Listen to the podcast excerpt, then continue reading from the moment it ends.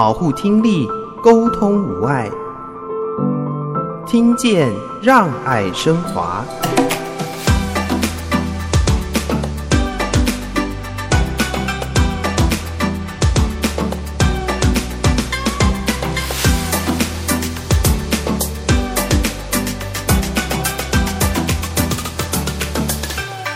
更说明了融入这支片，它所带给我们是，我以为我有真相，我以为我可以揭穿这些，我想说我能够为这些伸张正义，但我完全无能为力。这件事情其实回归到我们最初的听障的这个议题，当然它一定是极为沉重的，他们没有办法去说，那彼此东西一直被另外一个东西在被盖住，一直遮掩，一直遮掩。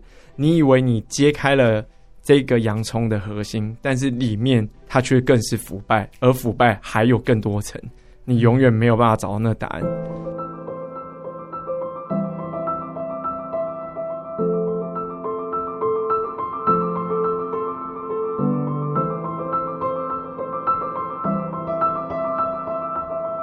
什么样的影片让你觉得既沉重又想得到答案？好像希望来了，但是失望却更大呢？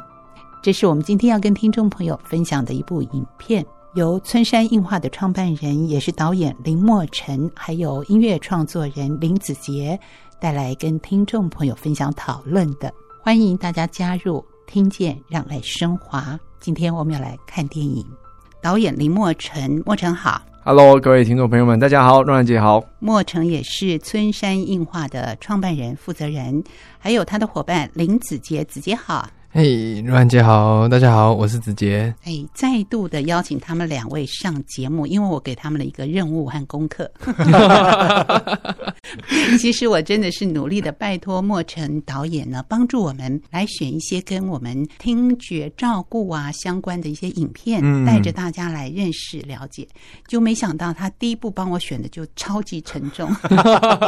哎呀，真是不好意思，因为自己也很想看，所以因为自己也。很想看，邀了大家一起来看。是的，是的，是的。以往呢，我们在节目中介绍了几部跟听力相关的电影，都是由两位来创作，不管从剧本编写、拍摄、长进，甚至音乐的创作。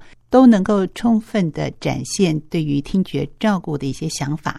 那今天呢，我们就尝试着从不一样的角度来看看，由导演林默成推荐我们的这部影片，这是韩国的一部电影，由孔刘所主演的《熔炉》。应该说，它真的是非常非常非常的沉重，非常的沉重，那就会让人感到非常的愤怒啊，非常的难过、难受。所以有愤怒，有难过，那怎么办呢？我们今天总不能要听众朋友说，你四十分钟都跟我一起在这边，非常的生气，就变抱怨大会。哎，没有啦，那个人怎么可以这样？我们怎么可以笑得出来？我明明看完就是一整个礼拜都超级不舒服的，超级沮丧，真的很沮丧。然后我在两位来宾进录音室之前，我还非常的担心，我就跟莫辰说：“怎么办？我做广播那么多年，从来没有遇到这么难的一个课题，就是要去谈这么沉重的一部电影。”是，但是我觉得这一件事情其实就是在我们的生活之中啊。对，那因为影像影像的制作，它当然是反映我们的人生跟我们所遭遇的每一件事情。那借有了呃这样听这样的一个议题去连接到这么沉重的主题，也是更希望不管是听众朋友们，然后跟所有观影的朋友，他都可以更意识到说，这个议题不单单是听障。然后他应该有更多我们必须去关切的事情，嗯，那他是就是发生在你我周遭，所以我们才会因此情绪被波动，而我们会感受到愤怒，或是难过，或是悲伤，对。的确是，它就是真实的事件啊、嗯哦！所以呢，即便我不想看，想蒙住我的眼睛，想关 关掉我的耳朵，但是它真的是在社会上可能会是发生的，而且已经也发生过的事情。嗯、所以呢，我们就从这样的一个关心的角度来看待。嗯、好，我先请莫尘跟大家聊聊，一开始为什么那么多影片，你先选它？呃，因为《熔炉》，对，我们这次谈的是《熔炉》，韩国很知名的一部电影，就是孔刘主演的那部。熔炉。那呃，在挑选之前，其实我之前哦，我个人先稍微分享，我蛮反骨，就是在某些太谈论的沸沸扬扬的时候，我通常不会去看那部片。我也是，我也是，我 三个都是，对不对？就很不想要跟随那个，对，不想随波逐流，对对对对，就不是不想看，反骨是 那。当然，毕竟它是成为一个经典的时候，我们就选择了在众多当中挑选了一个最沉重的那个契机。不过当时也不知道说，因为我们都没看过的情况之下，就不知道它会到多深刻。那这一部讲的是听障学校，然后他们所发生的一些事情，包含了一些收钱买会啊。那在这些种种的霸凌之下，我我自己。呃，在看了一些的听障电影来说，他的说故事的部分就会跟我们台湾的无声，就是柯震年导演的那一部是非常接近的。那有些人会说他们彼此有抄袭，那我们先不谈论说是有没有抄袭与否或致敬。那呃，我觉得在。无声，它其实也是发生在我记得是台南那边，也是发生一模一样的事情，所以都是两个基底是以真实案件。那我觉得龙炉会挑选，就我们前面说的，因为够真实，那所以我们才会一起来窥探这件事。这一部电影，嗯、那在这部电影对我来说，它我觉得它跟无声比较不一样。我我会把这两部就直接做一个比对哈，嗯、那就是因为无声它。的片名叫做无声，所以它是更让聋哑人士是没有办法发出声音。所以其实我在看无声的时候的压迫感会再大过于熔炉，熔炉已经会让我们那么气愤了。嗯嗯嗯、可是聋哑人士的朋友们，他们大部分是可能连呃的声音都发不出来的时候，当那个饱受那些。霸凌压迫情况之下，他真的无声去救援。对我来说，这件事情其实是最可怕的。嗯、对，那当然在熔炉那边延展出来是哦、呃，学校收贿啊，或者是他安插一些情节，像是双胞胎的这样的角色去做一个扑朔迷离。但我觉得那个是剧情上面的使用，就是先有这样一个开端，然后呢，莫晨导演帮我们选了这部片子。嗯、虽然我们两个看的是用愤怒的心情啊，真的太生气了。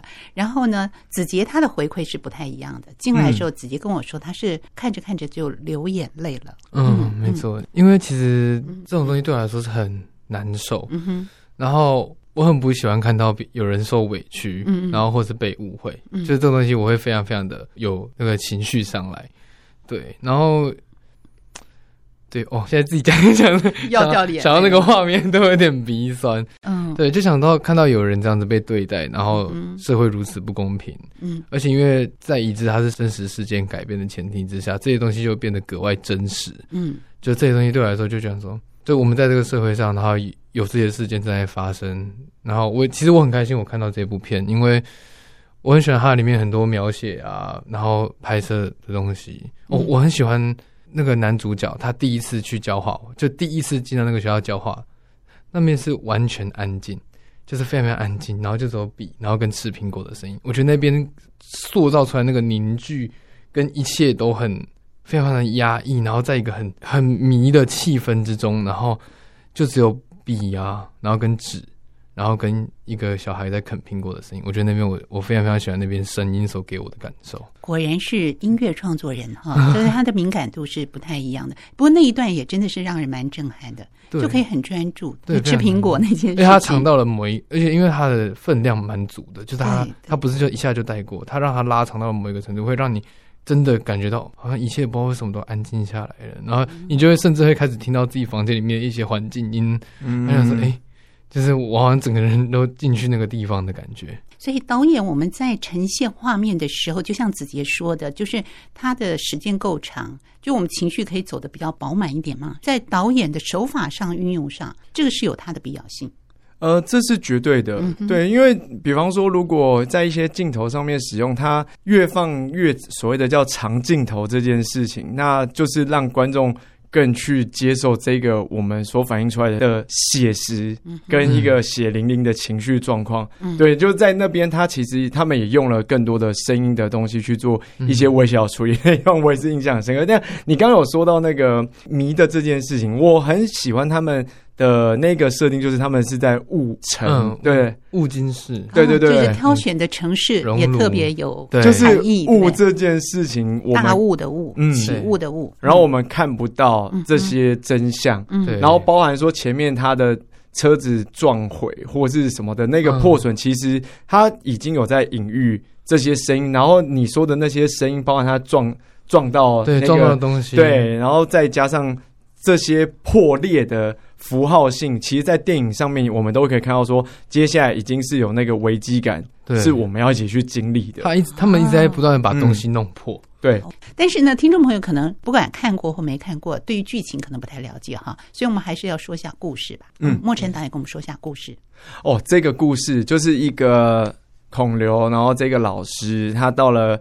哎，他被哎、欸，我因为我有点不确定，他是被调职过去嘛？他就调，他是被一位对，被教授教授介绍过去到那个雾雾雾津城啊，对雾津，然后去授课，然后他不知道这一群学生他们其实是听障人士的这间学校，然后在这间学校呢，他经历了是呃学校的彼此收贿，然后他们这些学生遭受了霸凌，而他们。彼此不敢去说出这个真相，甚至发现跟地下情的事件接踵而来，然后到这个城市的所有人，他们全部都被买通的感觉。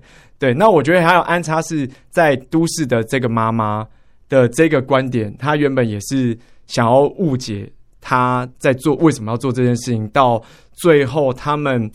以为他们都宣誓，他们都可以证明些什么了，却在那一场大水当中，我觉得大水的那个处理也是还蛮让人感到震撼的。就我觉得在那个大水当中，你他抱着那个死去的那个小孩，他的遗照，然后被洒水的那个过程，也会想到是这样的社会运动去宣誓、去说明，却无被。这个无声所阻挡了这个洒水声，你只听得到洒水。他极力的想要站起来，而且我们目睹的是男主角他自己也是电影创作者，我也会觉得说，哇，这样他第一个我会想说他们怎么拍，然后那个强力水柱其实是真的有杀伤力的，而因为那是震爆警察使用的强力水柱，是，对。然后在震爆警察他们使用了这个强力水柱的情况之下，那真实拍片也是必须。这样去做的时候，真正的演员他的内在感受是什么？嗯，对对对，我觉得他是那些疼痛跟他无力去抗衡，最后还是死命的站起来，就更说明了《熔炉》这支片它所带给我们是：我以为我有真相，我以为我可以揭穿这些，我我想说我能够为这些伸张正义，但我完全无能为力。嗯，那这件事情其实回归到我们最初。的听障的这个议题，当然它一定是极为沉重的。他们没有办法去说，那彼此东西一直被另外一个东西在被盖住，一直遮掩，一直遮掩。你以为你揭开了这个洋葱的核心，但是里面它却更是腐败，而腐败还有更多层，你永远没有办法找到那答案。对，那我觉得在这整部片的冲击。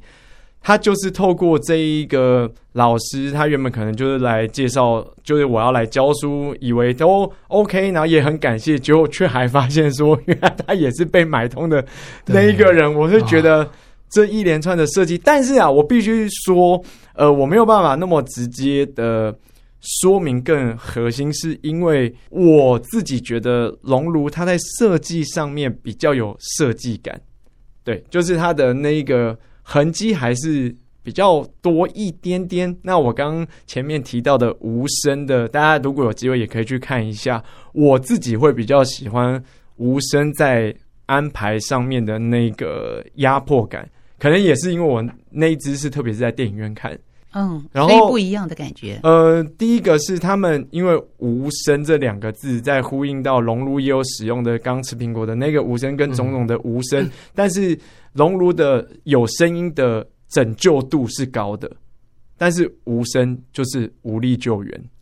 嗯，然后当你可以想象，在一个公车后面，一群男生在性侵一个女子，他最后就只能笑着说：“我没有办法说。”然后我说完了，这个地方才可以包容我。那我出去社会呢？谁可以保护我？包含了其实熔炉的孩子也是，但他们比较直接对的是对于学校，我可不可以继续存在在那里的一个讲述，然后透过录影，那他们两个手法是有一致性的。不过我自己觉得让我更鸡皮疙瘩在于无声的，就是你无力抗衡，无声去推翻这一切这一件事情，我感到更大的难过。我们可以试着想象，如果有人被绑架，他被贴着，他可能还要挣脱身，但他是完全不会有声音。加上他的手语没有人懂他的时候，人家会说他在乱比。嗯，因为你看不懂，因为你不知道。好，我一定要调整一下这种沉重的心情。我们来欣赏一下导演林默诚还有林子杰所创作的音乐。子杰为上一部导演林墨辰共同创作的作品。走在路上，里面有两首主题曲，转换一下心情。待会回到节目当中。你认识了吗？你认识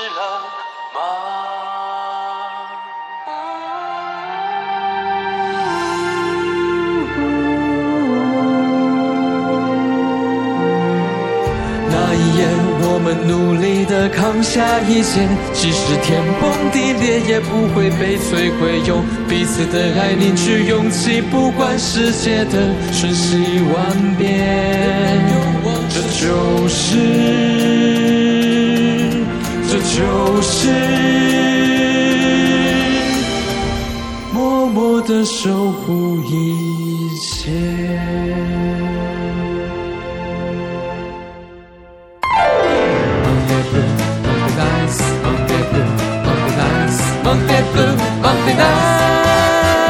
别再说不，跟着我来，抛开烦恼，别让忧郁搅扰，放下你自己，用心的倾听，丢掉成见，开拓新道路。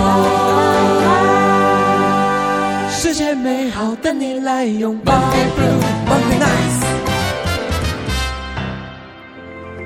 倾听，让我们更靠近。我是华科基金会陈昭如，欢迎大家收听《听见让爱升华》，邀请大家一起来关心听力健康。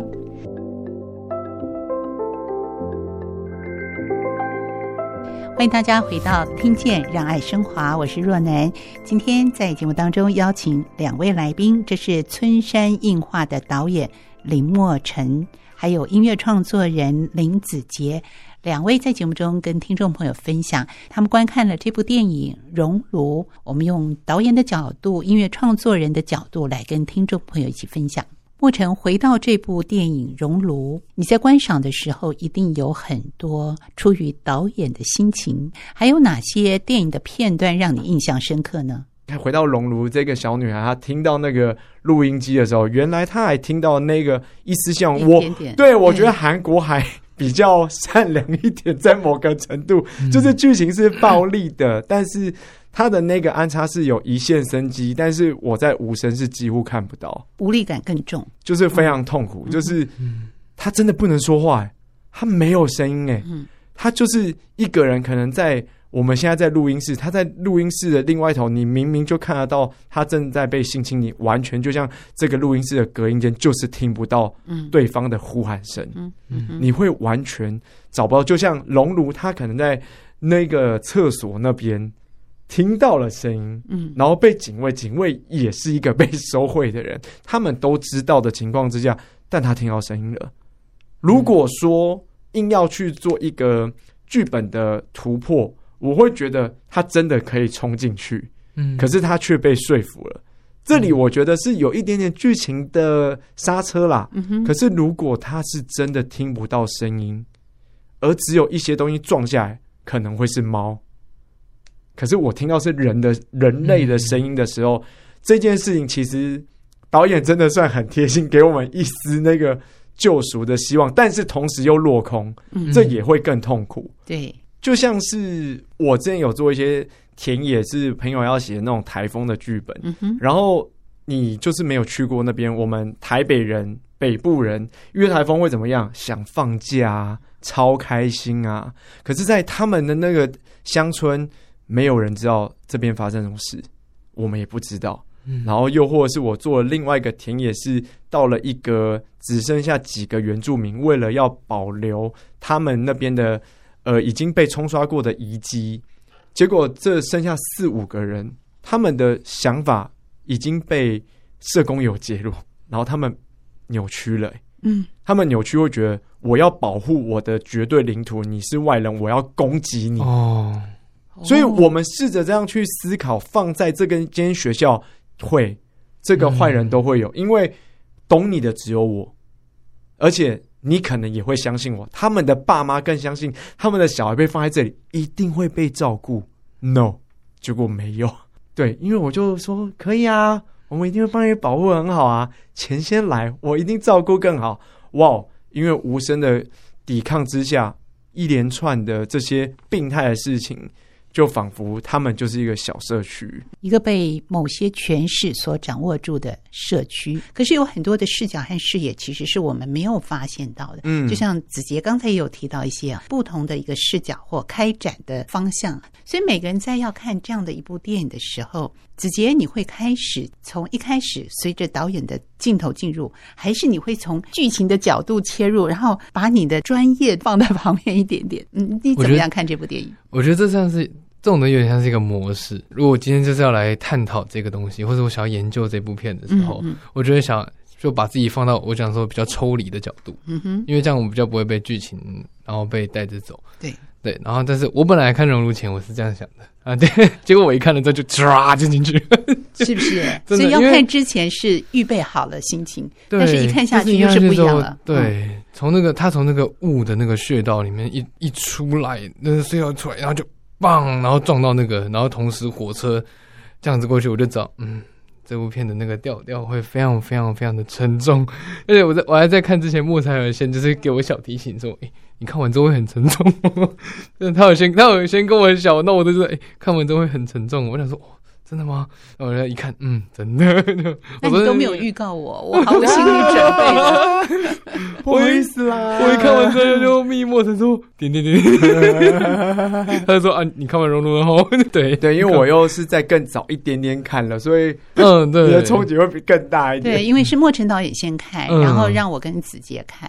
然后呢，我那天晚上又是很晚的时候，就睡前再看。我的天哪！就整个晚上没办法睡觉，真的对，真的很不好意思。不是不是不是，是我觉得就像子杰说的，我原来也预做准备。那我觉得那是我要做功课，就是我们要在节目中要谈它，嗯，所以心理上是有准备的，嗯，但是完全无法防备，就跟子杰一样，就进入到就进入到剧情里面了。这慢慢把它吸引。我觉得他整部里面，我觉得刚刚说的希望就是这个点。我觉得他整部。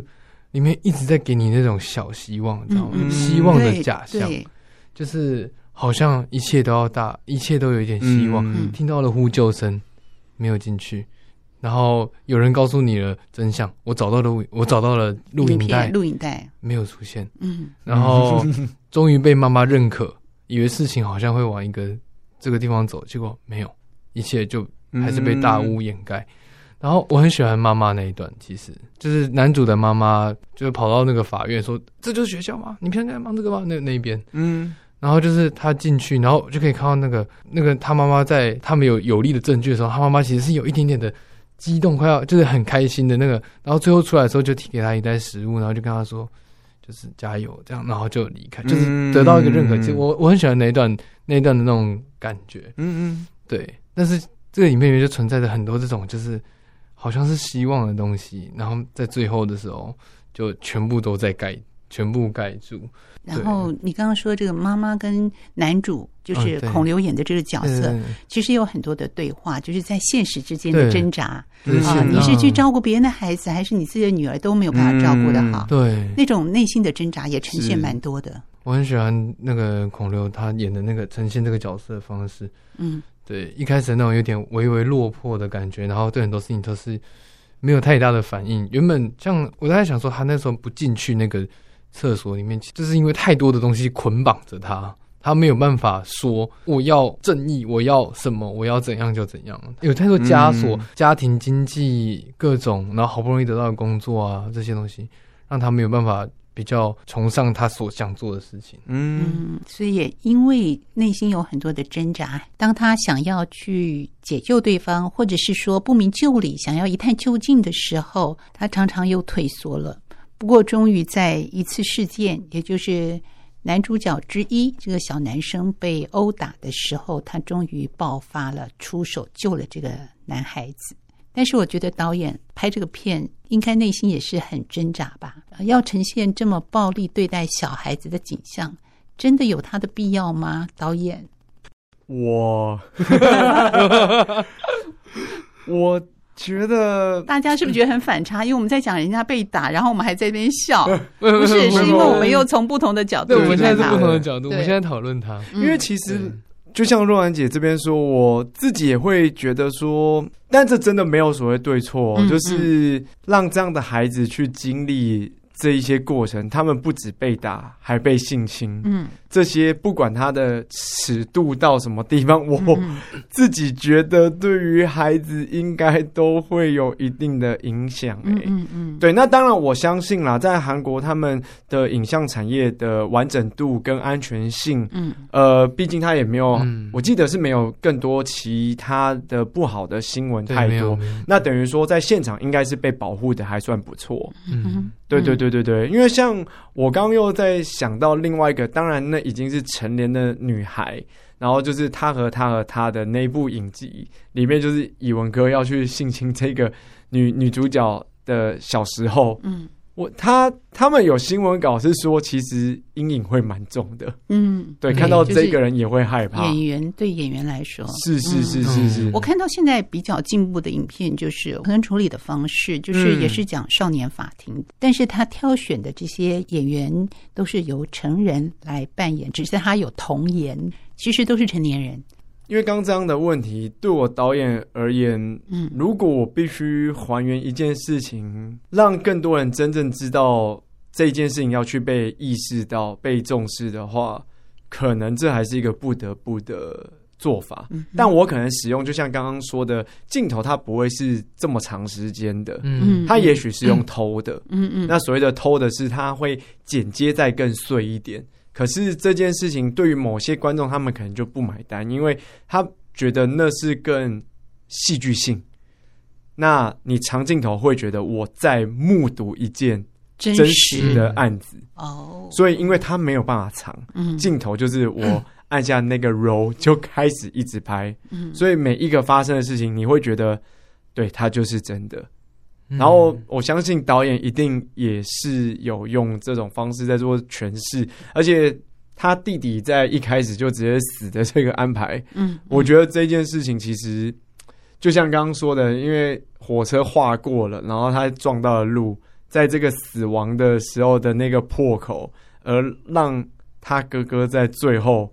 也是做了这件事，选择用这种方式去结束。那我想问你们，就是 这样，你们有在他杀了那一段，你们有大快人心吗？就是 对不对？我一直点头，但是我又不能说。你看看，没有。但是我觉得暴力它一定不会是最好的解决方法。可是就像刚刚子杰这边说的，我们前面提到，就是在这个小希望、小希望、小希望的绝望。对。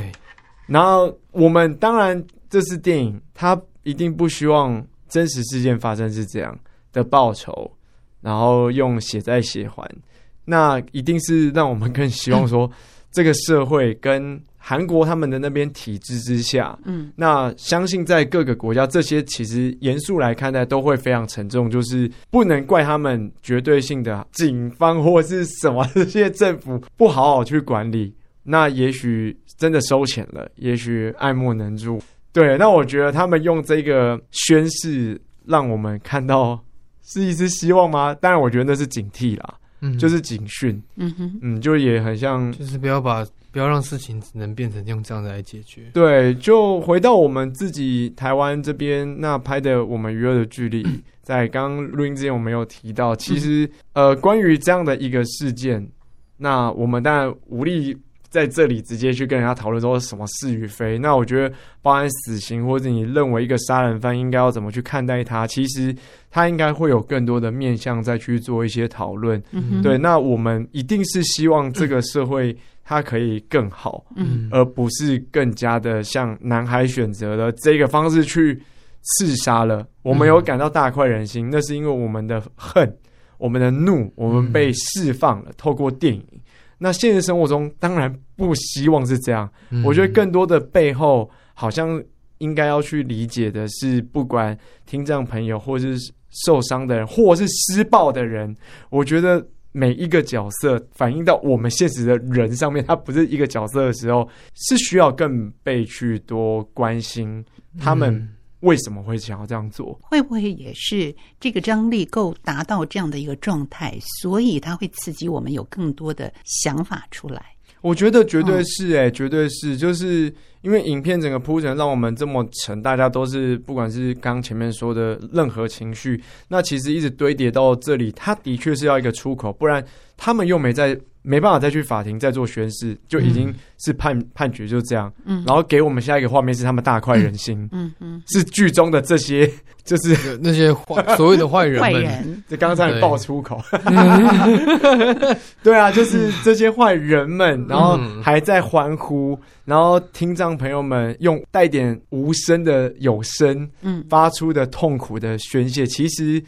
真的是很折磨的，你必须要到那一趴，让我们真的大快人心，而我们才会觉得我们被得救，那是给观众的得救。嗯哼，然后那个叫做观众的希望。所以有些电影它，它嗯，就刚刚说的小孩也好啊，或者是他们要经历这些等等，呃，或是不管他们用什么说法，其实就是要激起我们更多的同理跟关心，然后你要真正的可以去。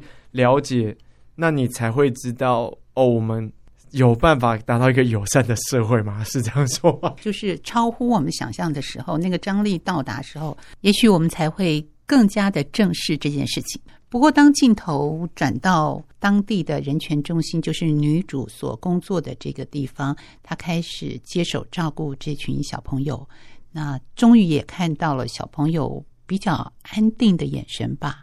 就那种觉得暂时可以有依靠的地方，那个时候心里刚开始还蛮安慰的，可是好像接着又是一连串的不被信任啊，或者是一连串的失望又出现了。我觉得这一部分其实看起来就是一个希望，但其实是蛮难过的。当然，我觉得这是一个所谓剧情上面的 happy ending，不过你还是会有一些难过，在于。回到像我自身，我也经历过一些所谓的霸凌的这种事件长大的。那我是一直到二十几岁，我才把这件事情放下。那已经又过了是十几年了，对。那甚至快三十，我才真的觉得，哦，好吧，那这件事情没有到他们这么严重。可是不管它大与小，其实，在霸凌的事件下，他不管是言语的，然后或是肢体行为的，或是。呃，不单单对，也许不是对他身体的这种暴力行为。那其实我自己在看这这些片，我不觉得那么快就结束了。嗯哼，对，因为我是经历过的人，所以我觉得 我比较对啊，就是其实我我是我只能说谢谢他给我一个 happy ending，谢谢他给我们人生希望，但我知道没有那么快。而且加上说，这样的人权中心，并不是说要批判，而是中间也看到了，这些人根本也没有要处理，要处理的就只有女主角自己一个人。对，跟一个男的那个对。助理，对，那他们希望，可是办不到。那这件事情，我觉得这个后续的长期照料，影片给我们这个结尾，我觉得固然是很赞的，而且演员也演的很棒。那他的照料应该会是更漫长，比我们想象的还要更，而且难度更高。绝对是因为那些经历的伤害太冲击了，对，对太深沉了，所以还要经过很多很多长时间的照顾。好，这是我们今天两位来宾导演的观点和音乐创作人的观点，我们留待下一次，也就是下个礼拜五继续跟听众朋友分享。非常感谢莫尘和子杰，节目继续呢，邀请大家一起收听我们特地为您安排的单元。LKK 的新生，华科慈善基金会林龙森执行长。朵朵跟你说。你认识自己吗？各位听众，大家好，我是耳聋大叔。这几天啊，跟几位年轻的伙伴聊天，不约而同都提到了做自己的这件事情。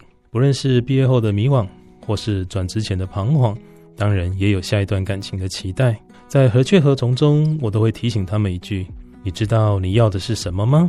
接着就会陷入一阵思考的沉默。有时候换个环境，两岸山河，会有助于找到自己。做自己，用说的很容易。但实际上做起来肯定会遇到重重的困难。第一个问题就是，那到底什么是自己？试着想一下，你认为的自己，个性、角色、喜好、特质，是别人眼中的您，还是自认为的你呢？绝大多数的状况，你认为的自己，其实并不是真正的自己，而是角色加诸于你身上后，你觉得应该的自己。如父母对我的谆谆教诲。所以我应该是个听话乖巧的人，朋友觉得我很好相处，所以我应该是个好脾气、乐于与人分享的人。同事觉得我做事一板一眼，所以我应该是个做事很有原则的人。有太多太多的例子，但这真的是自己吗？究竟什么是自己？我有个简单的确认方法，就是当你在那个过程发生之前有期待，发生的时候很开心、很享受，结束之后还很回味。那可能就是自己喽。举个例来说，你在旅游前充满了期待，规划行程，准备行李；旅游的时候开心享用，拍照打卡，充满笑容；回来整理照片、纪念品，充满热情，逢人就想分享。那旅游这件事情，应该就是自己真心喜欢的一件事。对于自己，我们可以把它分成三个阶段。第一个叫做真实自己，越早探索，越容易找到真实的自我。那是一种纯粹。一种出生后老天爷跟父母带给我们的本能，可能是喜欢冒险，可能是天生安静，可能是情感丰富，可能是占有欲强。这时候没有对错，也没有好坏，因为这就是我，这就是自己。年纪越大，受到外在的影响越多，自己的部分就会开始变化与融合，开始有道德的规范，开始有主流与非主流，所谓的好坏对错也会慢慢的出现。虽然困难，但我仍由衷的建议，可以静下心来找寻自己那个纯粹的自己。有些方法可以帮助引导，让自己的轮廓可以在心中浮现与逐渐清晰。第二个呢，是美好自己。找到自己之后，就可以开始了解角色堆叠后的自己，如生的小孩变成了父亲，开始学习当一个爸爸。照顾孩子的过程中，喜欢照顾了自己，开始觉得原来自己也是能引发所爱、付出真心的人。这或许也是纯粹自己的一面，但因为角色的关系引发或是延伸，让那个自己能够更具体，这就是美好的自己。这个阶段啊，有个重点，就是这个角色是发自内心喜欢的，乐于接受这个自己的，并且愿意延伸及扩及他人。目前呢、大家所认知的自己，大部分都是这个自己。第三个就是现实的自己了。这个自己也是后来角色赋予的自己，可能是工作上，可能是角色安排上，也可能是临时安排。这个现实自己跟美好自己最大的差别啊，就是你并不喜欢这个自己，或是排斥这个自己。任性一点的可能拂袖而去，有时候看来反而可以体恤自己。大多数呢是选择忍耐，说服自己接受这个角色，表面上看起来正常没事，甚至表现很好。但实际上自己并不快乐，很多匪夷所思的行为，其实也是累积后的结果。再以上一个父亲的角色为例，可能没打算成为这个角色，或是跟想象中差距太大，平时可能忍一忍，但当孩子哭闹，累积的情绪涌上，打骂小孩，或是更严重的行为，虽然遗憾，但就不让人那么意外了。花这么多的时间来谈自己，因为这个是所有问题的根源。如果单从行为面来看，或许有些规律，但终究只是头痛医头的应变方式。知道自己的状况在哪里，目前的反应是哪个阶段所造成的，处理的模式就会完全不同。以工作为例，如果目前遇到的难关是美好自己的状况，那我会鼓励你找各个可以处理的方式来度过，成就感跟收获都会倍增的。但如果是现实的自己，早日离开或是职务的调整，也许是最好的选择。你认识自己吗？你认识了吗？识了吗？你认识了吗？欢迎您上网订阅我们的 Podcast 节目，听见让爱升华。我是若楠，下周见。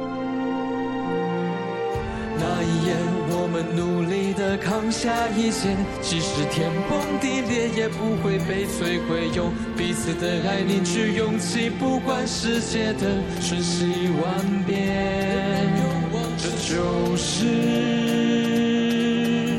这就是默默的守护一切。